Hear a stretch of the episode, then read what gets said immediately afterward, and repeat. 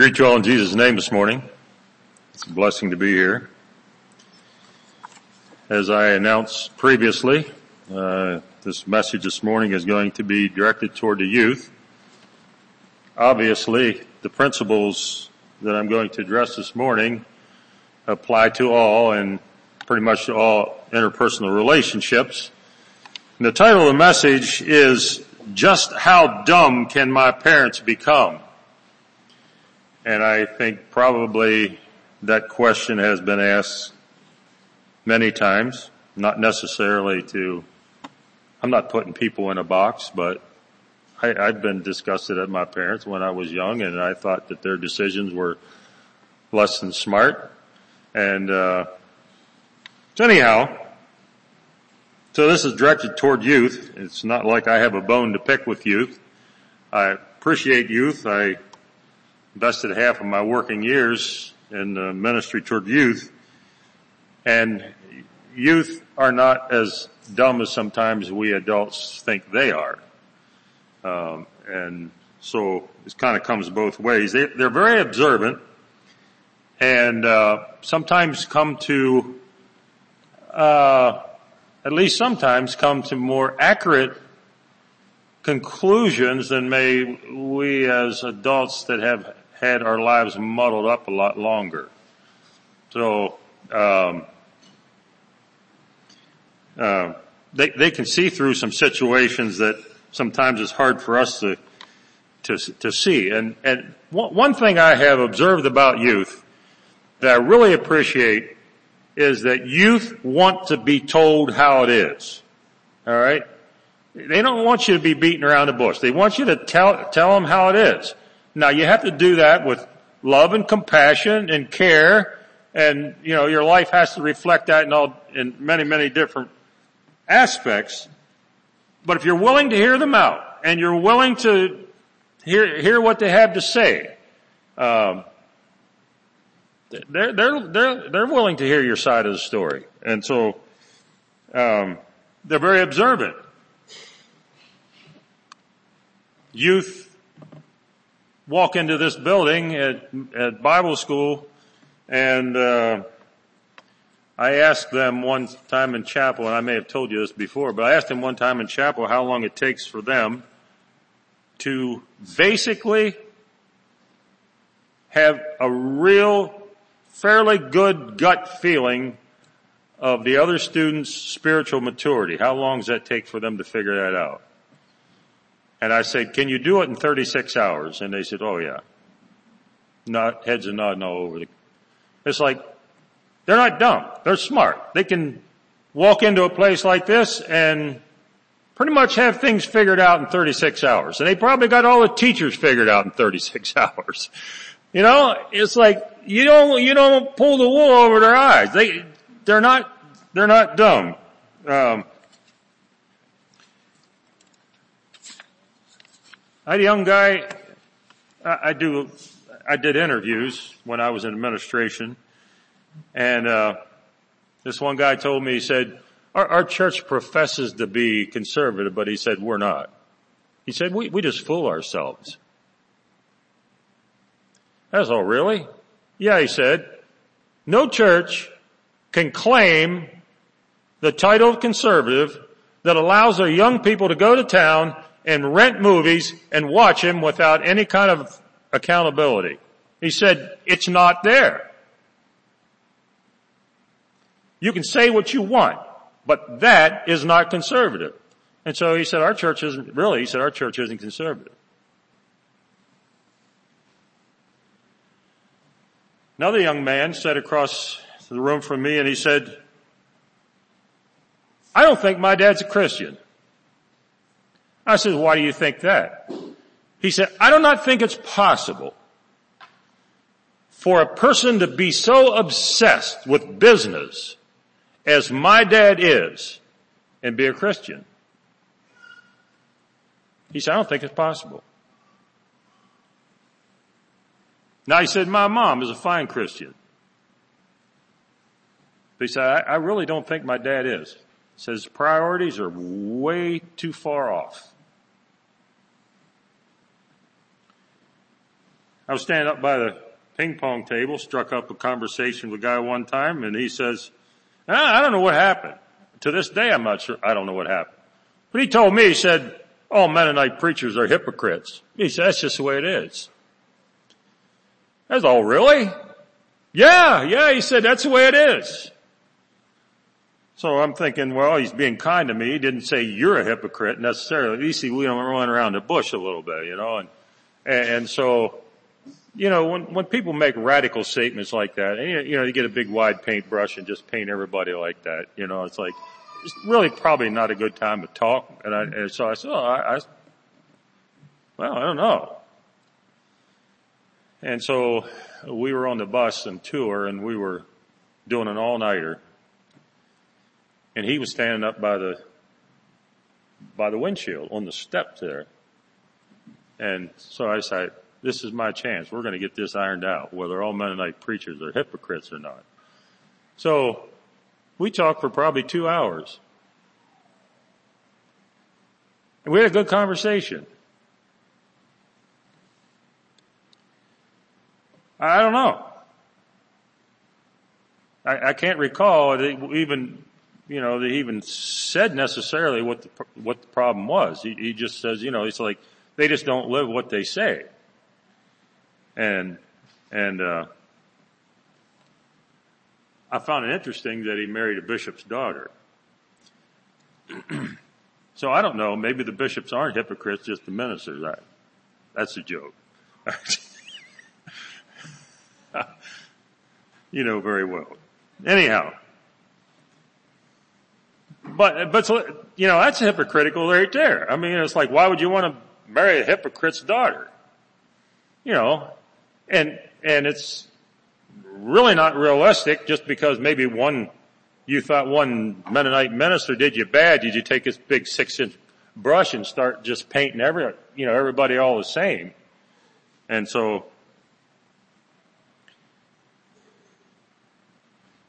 but let me ask you a question. If in fact, if in fact, he was convinced that all Mennonite preachers are hypocrites, how would he relate to those preachers? Any Mennonite preacher.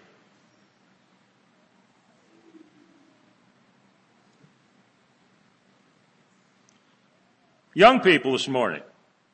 I'm addressing the young people this morning. I said I am, so you, you, the rest of you, like I said, can apply. I believe it is critical It is of critical importance for youth how you view the intelligence of your parents.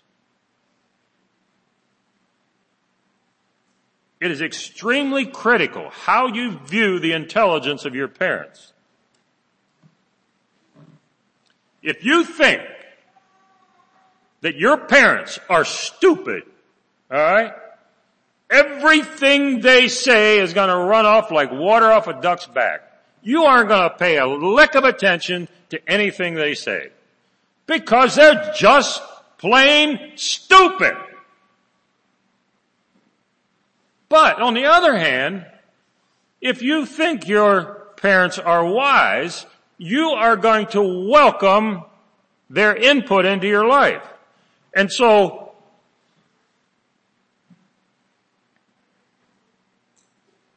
Young people this morning, on a scale of 1 to 10, how intelligent are you?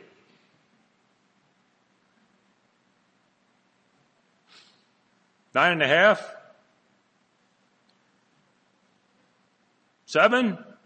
Five? Now, I'm serious now. Pick a number.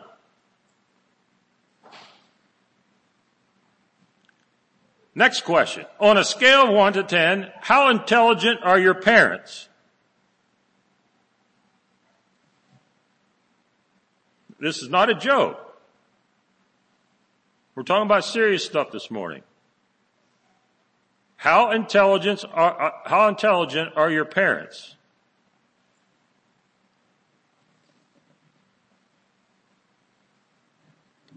Third question.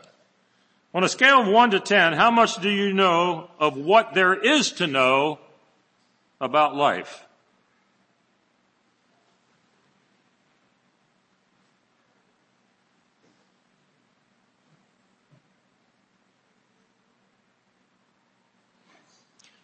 Fourth question. On a scale of 1 to 10, how much experience you, have you had in comparison to the amount of experience your parents have had?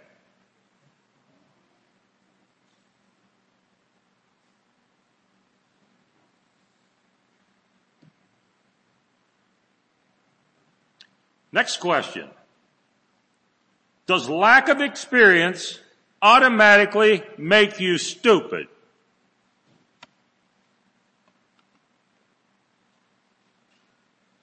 And I think we would all answer that question, no. Lack of experience don't make me stupid, alright? Because I can't do brain surgery doesn't make me a moron, alright?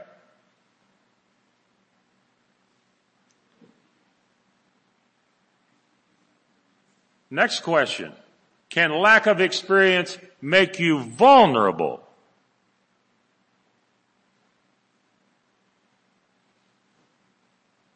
And I think we would all know the answer to that is yes. My lack of experience can make me vulnerable.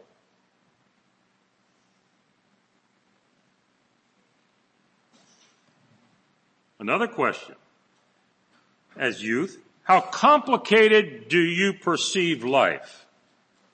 Do you perceive life as being I mean, like the answers are simple. You just go down through life. You do, you know, and, and, oh, that's easy. Know, that's easy to figure that out. That's easy to figure that out. It's how, how, how complicated do you perceive life to be? Or how simple?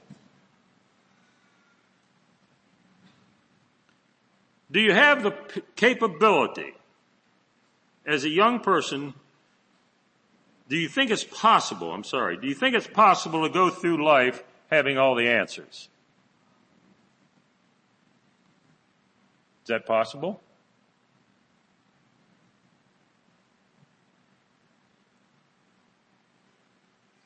I was watching uh, the de- Boston debate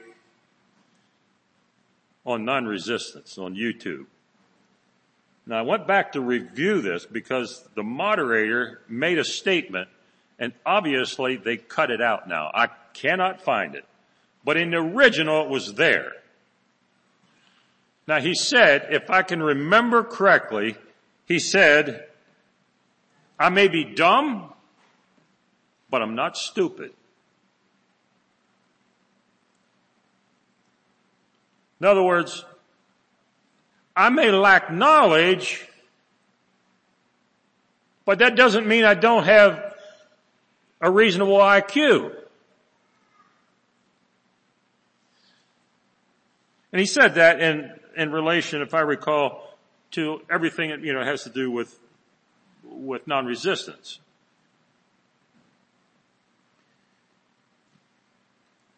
I, I've said many times about Maranatha is that once you think you've seen it all, then you haven't seen it all.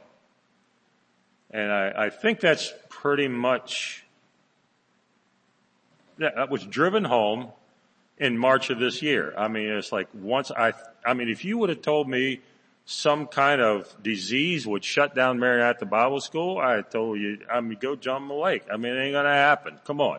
Yeah, we have flu, we have this, we have that, and you know, people lay in their bunk and puke and they get over it and, you know, hopefully it's a three day flu, three day flu rather than a one week flu and, but, but we work our way through it. Like, like, shut the place down? I don't think so.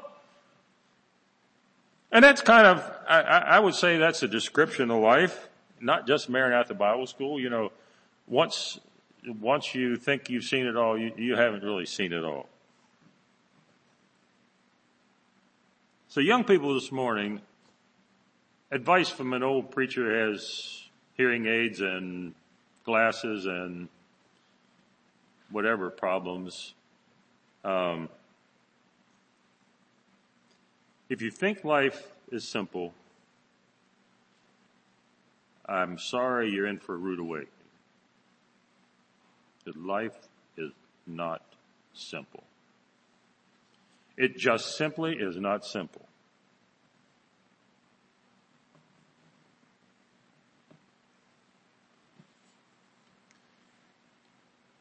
If you move into life, and, and I, I, I say this very carefully, but if you move into life thinking life is simple, life will be easy, then you will probably be easily discouraged. You probably will. Because your expectations are too high. Brothers and sisters, this morning we live in a sin cursed earth. Alright? You're not just gonna find this perfect guy and you're not gonna just have this perfect wedding and you're not gonna have these perfect children and you're not gonna live in a perfect house and you're not gonna drive in a perfect car and you're not gonna have perfect health because we live in a sin cursed earth. That's the way it is. And the sin makes life challenging and difficult. And if you haven't found out yet, you will find out by the time you get to your parents' age.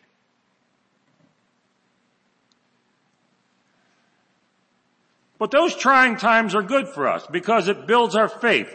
It builds our, it, builds our confidence in God. Okay, I went through that tough one five years ago. I'm still alive.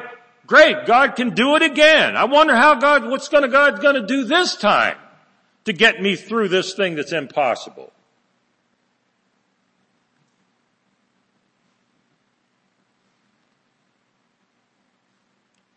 You know, I challenge you young people to move ahead with courage, with faith, with confidence. If you always, if you always fear failure, you have a problem. I have this quote up there on the bulletin board, if Richard didn't take it down yet.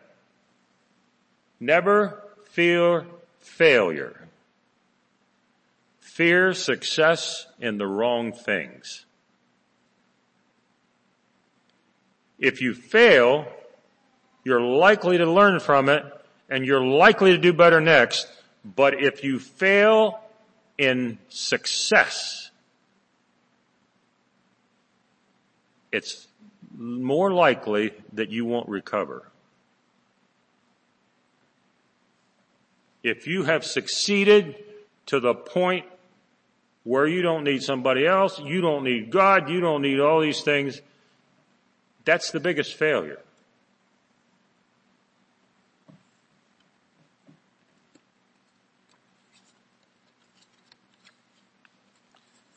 So the question comes then, do your parents have all the answers?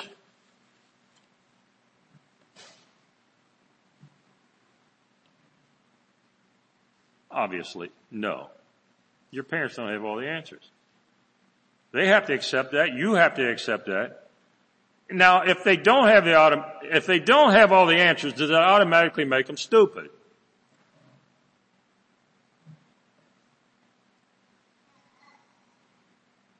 No.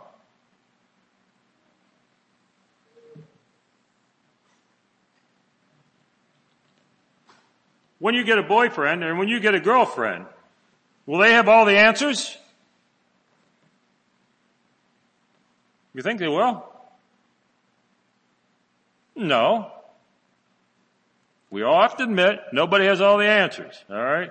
So if your boyfriend or your girlfriend, will they have all the answers? No. Does that they make them stupid? No.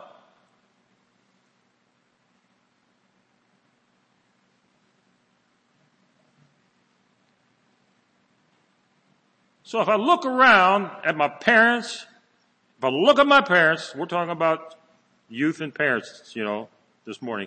If I look at my parents and think, if I think they are stupid, where does the problem lie? In their stupidity? Or could it be a possibility it might be in my pride?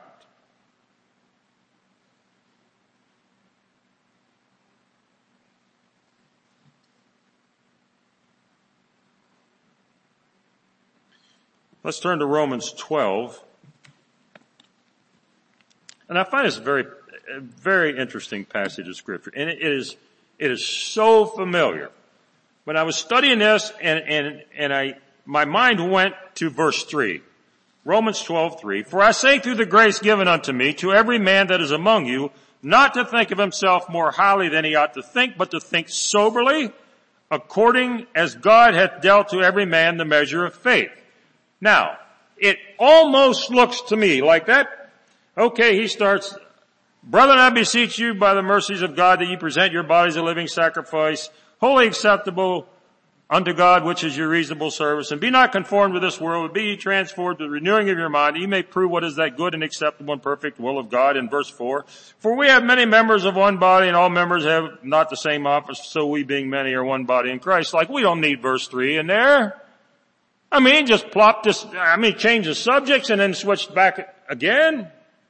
What's verse 3 all about? Anyhow.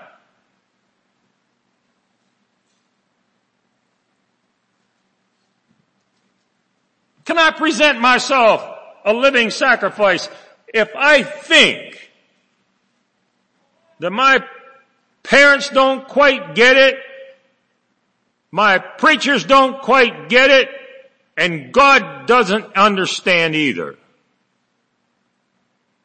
Can I present myself a living sacrifice? Will the church work?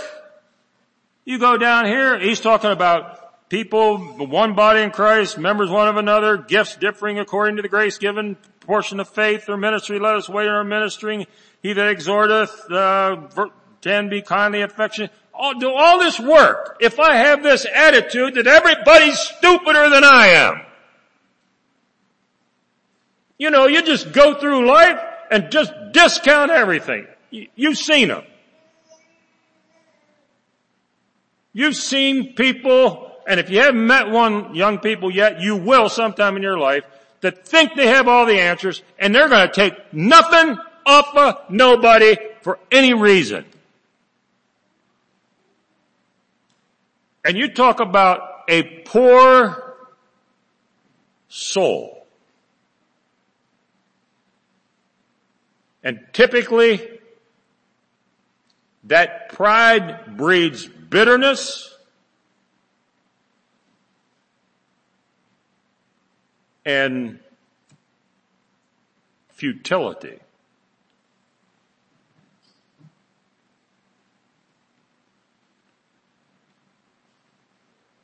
So unless our pride, I mean, if we have that mentality, if, if we are, if we are secretly feeding that mentality and my parents just don't quite get it,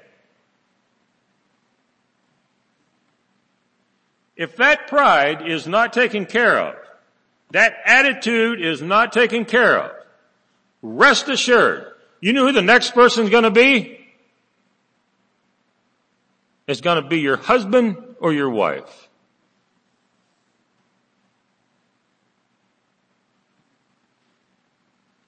And you'll probably be asking, how stupid can my wife or my husband be? It's just ignorant.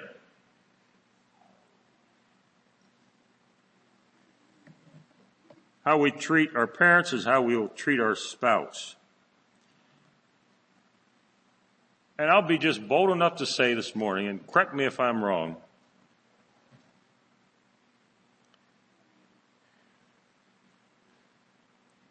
that attitude is a dead giveaway of where I am in my relationship with God. So we're talking about authority structure. We're talking about things, instructions that those over us are giving us, whether it's God, whether our parents, whether it's our boss, whatever, that whole thing is a dead giveaway. How, can I have a relationship with somebody that I, I just can't quite stand? And their IQ is at the bottom. How can I have a relationship with that? I can't.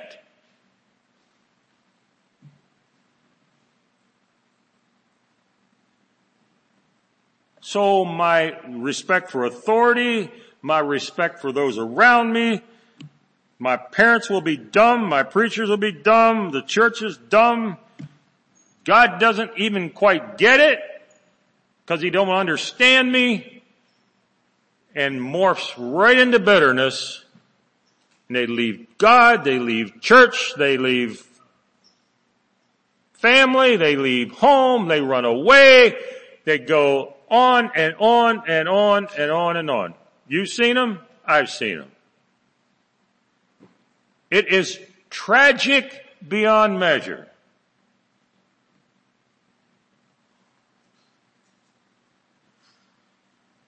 Bitterness and rebellion will take you further than you want to go and it'll cost you more than you want to pay. And the only cure for that, you and I all know, is repentance and getting right with God. So the question is not really how dumb can my parents become, but the question should be what can I learn from my parents' experience and what is my obligation in contributing to my relationship with my parents? Now I don't know if you realize this, youth, but little children have their challenges, alright? I mean, it, they, little children take lots of work. I mean, just tremendous amount of work. Uh, uh it, it never quits. I mean, till at least the oldest, oldest child maybe turns 10 or 12 or something to really seriously start contributing to the household. You know, it's like till we get some moved up in there to really help along. I mean, mom and dad are ended up to here when it comes to work. But the decision making is fairly simple. You do this, you do that, dad wants you to do this, dad wants you to do that. And so basically it's taking care of attitude problems when they don't want, eh, I don't want to take out the trash. Eh, I don't want to do that.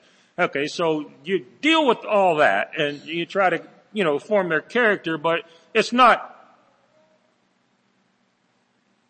how often should I do this or can I do this? I mean, we're talking about complicated relationship. How can I deal with somebody in the youth group that seems obnoxious and hates me. All right? Hopefully that don't happen. All right, but how, how can I?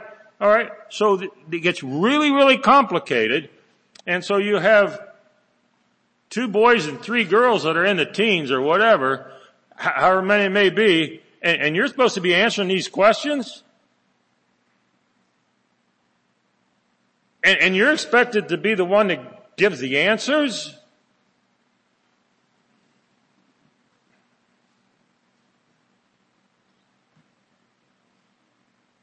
So one of the signs of, of maturity is when a child quits, oh, how could I say? I,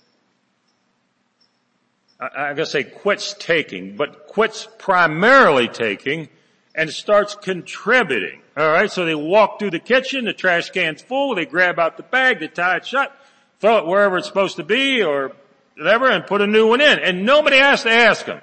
Alright? That's a sign of maturity. When they are contributing to the household. Now let's take this, the same thing.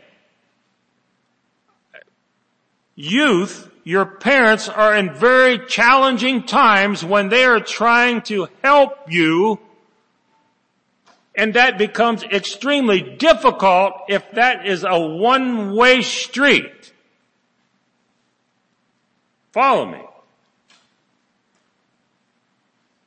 So as a youth, your responsibility is not just taking and taking and taking and taking and taking, but from that relate, from a relationship, and maybe your parents are trying to salvage it all the time, that's not what God intended. God intended you to be contributing to the relationship with your parents. And as I said before, you can't do that if you think your parents' IQ is at the bottom of the barrel. And so you, you have to change your thinking. If, if you're battling with that, you have to change your thinking, you have to change your perspective, you have to change the platform on which you relate to your parents.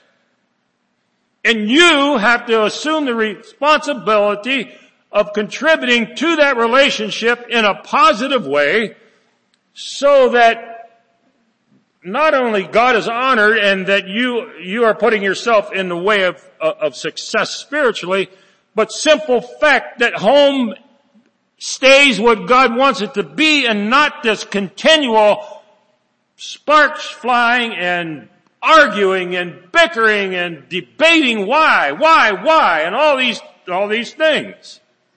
If you can accept that your parents have more experience. They have miles behind them. They've been through things that you have no clue about. Yet they don't have all the answers.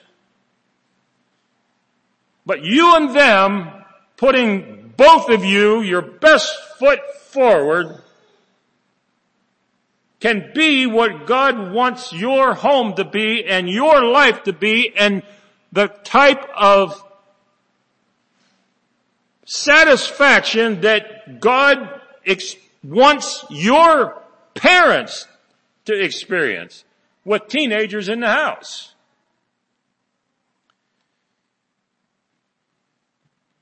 They're not stupid. You're not stupid. Why not band together and make the best of it?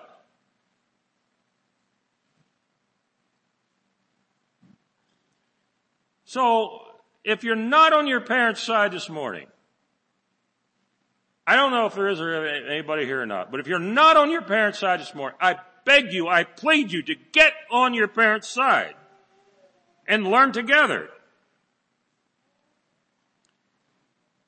They'll make your load lighter, you'll make their load lighter. Don't resist them.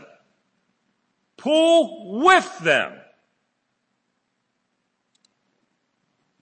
Respect them for who God placed them in your life to be. They have poured tremendous amounts of energy and prayer and compassion into your life. Don't take it for granted. Thank God for your Christian parents. They are an invaluable treasure. Let's kneel in prayer.